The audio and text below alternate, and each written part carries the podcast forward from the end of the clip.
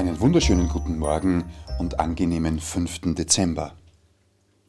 Wir öffnen das auditive Türchen, dahinter verbirgt sich Geschichten.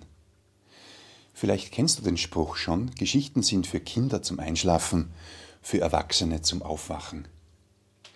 Welche Geschichten erzählst du dir und anderen über dein Leben, über Erfolg, über Glück? Sind es Geschichten, die gut ausgehen, die aufbauend sind oder Geschichten, die uns zuschichten?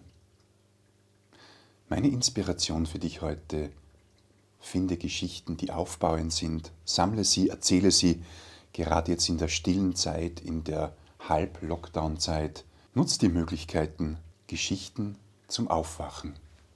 Vor langer Zeit überlegten die Götter, dass es sehr schlecht wäre, wenn die Menschen das Geheimnis des Glücks und der bedingungslosen Liebe finden würden, bevor sie tatsächlich reif genug dafür wären. Also entschieden die Götter, das Geheimnis so lange an einem Ort zu verstecken, wo die Menschen es so lange nicht finden würden, bis sie reif genug sein würden. Einer der Götter schlug vor, die das Geheimnis auf dem höchsten Berg der Erde zu verstecken. Aber schnell erkannten die Götter, dass der Mensch bald alle Berge erklimmen würde und das Geheimnis dort sicher nicht genug versteckt wäre. Ein anderer schlug vor, das Geheimnis an der tiefsten Stelle im Meer zu verstecken.